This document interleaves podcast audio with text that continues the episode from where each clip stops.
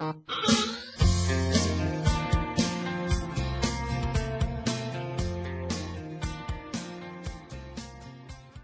is Goed Gedacht, de podcast van Chris Taas.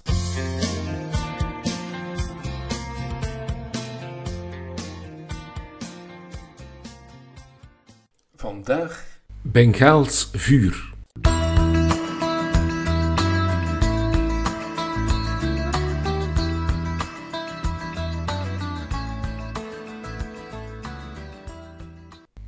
Weet u wat dat is, Bengaals vuur?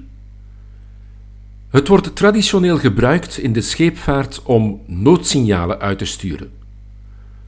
Het brandt als gek, want je kan het niet zomaar blussen met water of zand. Het gebruikte poeder bestaat uit een mengsel van buskruid en speciale metaalpoeders. Buskruid weet u wel, zoals in het materiaal dat gebruikt wordt voor explosieven. En het zijn de metaalpoeders die de felle kleur aan het vuur geven, meestal rood of fel oranje. Er bestaan ook varianten in geel, groen en blauw. Van dat Bengaals vuur bestaat een siervuurwerkversie, vrij verkrijgbaar in de handel. In verschillende gradaties, van het kaliber van een voetzoeker tot een granaat. Voetbalfans bedienen zich al heel lang van dat Bengaals vuurwerk. Oorspronkelijk was het bedoeld als vreugdevuur, op het einde van een competitie of na afloop van een belangrijke match. Maar recent zijn er enkele stuitende voorbeelden geweest van zogenaamde supporters die het gevaarlijke goedje gebruiken als aanvalswapen. De vuurpijlen worden gelanceerd in de richting van het speelveld, meestal in de buurt van de doelman. Het intimiderende effect ervan is zonneklaar, maar soms wordt ook puur gemikt op de persoon, met de bedoeling een speler te raken en op die manier het spelen onmogelijk te maken. In onze vaderlandse voetbalcompetitie was zondag 5 december 2021 een dag waarop het gevaarlijk spel met Bengaals vuurwerk behoorlijk uit de hand liep. In de match Standard-Charleroi werd een half speelveld in de fik gestoken en stormden zogenaamde supporters het veld op om hun ongenoegen over de spelkwaliteit van hun zogenaamd favoriete club aan te klagen. Er kwam politie in gevechtsuitrusting aan te pas om de machteloze stewards bij te staan. En de match werd door de scheidsrechter helemaal terecht vervroegd afgefloten. Op diezelfde trieste dag gooide een Beerschot-supporter in de match tegen Antwerp een brandende vuurpijl in het bezoekersvak, kennelijk met de bedoeling om schade te berokkenen en tegenstanders fysiek te kwetsen. Zo mogelijk nog een niveau bedroevender waren de reacties van de zogenaamde verantwoordelijken van de clubs op de incidenten onmiddellijk na afloop van de wedstrijden.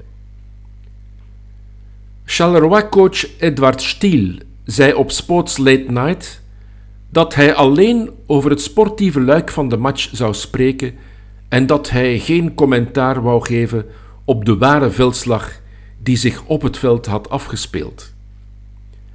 En standaarddoelman Arnaud Baudard bestond het op te merken dat de fans heel lang geduldig waren geweest, maar dat de situatie op een bepaald moment nu eenmaal was geëxplodeerd, alsof het een natuurwet zou zijn, waartegen niets kan worden ondernomen. De commentaren van de trainer en van de doelman zijn niet minder dan schandelijk en crimineel. Ze zijn schandelijk omdat bij dergelijk geweld en bij dergelijke brutaliteit slechts één reactie mogelijk en verantwoord is, namelijk een onvoorwaardelijke afkeuring en veroordeling van dit gedrag. Of het Bengaals vuur nu aangestoken werd door fans van Charleroi of van Standard of door een toevallige dronkaard, speelt hierin geen enkele rol. Wie zich aan dergelijke uitspattingen te buiten gaat, moet door ieder weldenkend mens in zijn of haar gedrag worden veroordeeld en mag, wat mij betreft, een levenslang stadionverbod krijgen. De commentaren zijn ook crimineel. Uit angst om de eigen fans voor het hoofd te stoten, of uit lijfsbehoud om na het interview nog zonder kleerscheuren het voetbalterrein van de tegenstander te kunnen verlaten, sluiten die zogenaamde verantwoordelijke de ogen voor de verschrikkelijke taferelen die zich hebben voorgedaan naar aanleiding van een spelletje waarvan zij de regisseurs en de begunstigden zijn. Welk signaal geven ze daarmee aan relschoppers en hooligans? Toch maar geen puntje van kritiek durven te formuleren, omdat er anders misschien iemand zijn abonnement zou kunnen opzeggen of de agressiviteit zou kunnen richten op de trainers en het clubbestuur in plaats van op weerloze supporters in het andere kamp.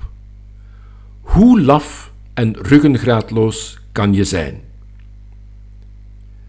De trainers, de spelers en de clubbesturen moeten zich bezinnen over dit ontspoorde individualisme, waarbij het eerste het beste heethoofd met stellige zekerheid en in naam van de democratie, jawel hoor, uitschreeuwt dat hij zelf wel het recht in handen zal nemen en dat niemand hem moet vertellen wat hij niet kan of niet mag doen.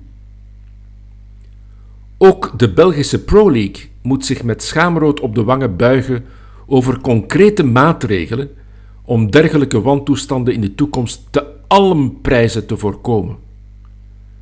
Het is één zaak om goedwillige voetbalfanaten geld uit de zakken te kloppen met dure tickets, overprijsde hotdogs en halfvolle pintjes.